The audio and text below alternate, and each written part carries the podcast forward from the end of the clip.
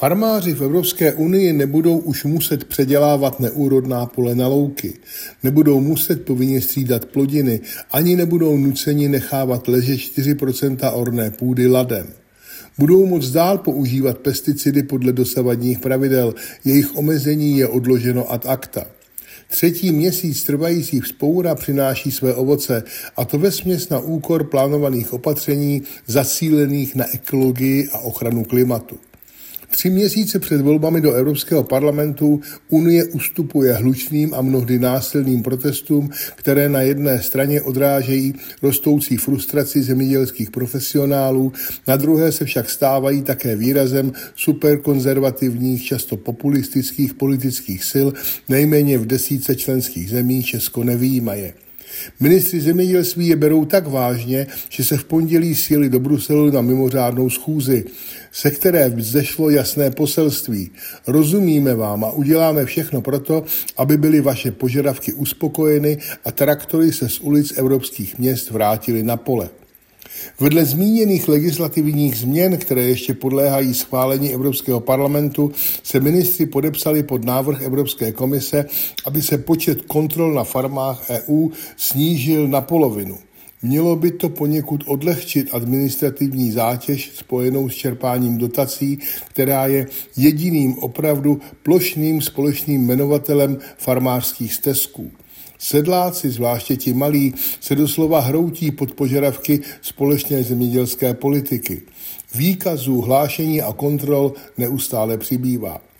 Je pozoruhodné, že jde o dlouhodobé stezky, známou písničku, na kterou komise vždy odpovídala stejně obehranou argumentací, že veřejné peníze se v Evropě nesmí jen tak rozhazovat, že kontrola musí být, a to dokonalá. Vždyť do zemědělských dotací plyne celá třetina evropského rozpočtu, přes 300 miliard eur na 7 let. Vždycky se najdou filutové, kteří podvádějí v počtu krav nebo v počtu hektarů. Nedá se tedy nic dělat.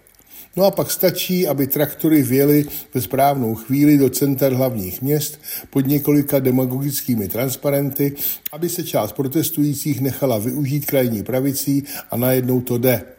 Nejen méně kontrol a méně zelené transformace, ale i takové věci jako zavedení brzd a výjimek pro případ, že by evropským farmářům hodně vadily laciná ukrajinská vejce, cukr nebo kuřata, na která se nebude vztahovat volný obchod, blahoskloně a správně zavedený jako gesto vůči napadené zemi.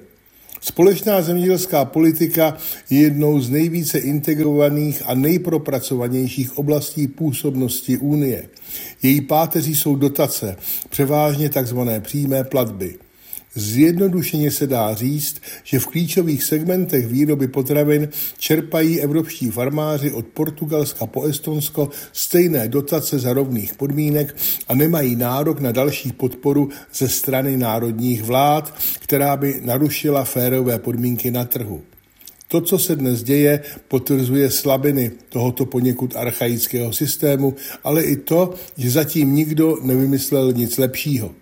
Potvrzuje i to, že farmáři, ačkoliv představují necelá 3% evropských voličů, mají daleko větší vliv a nikdo si je nechce znepřátelit.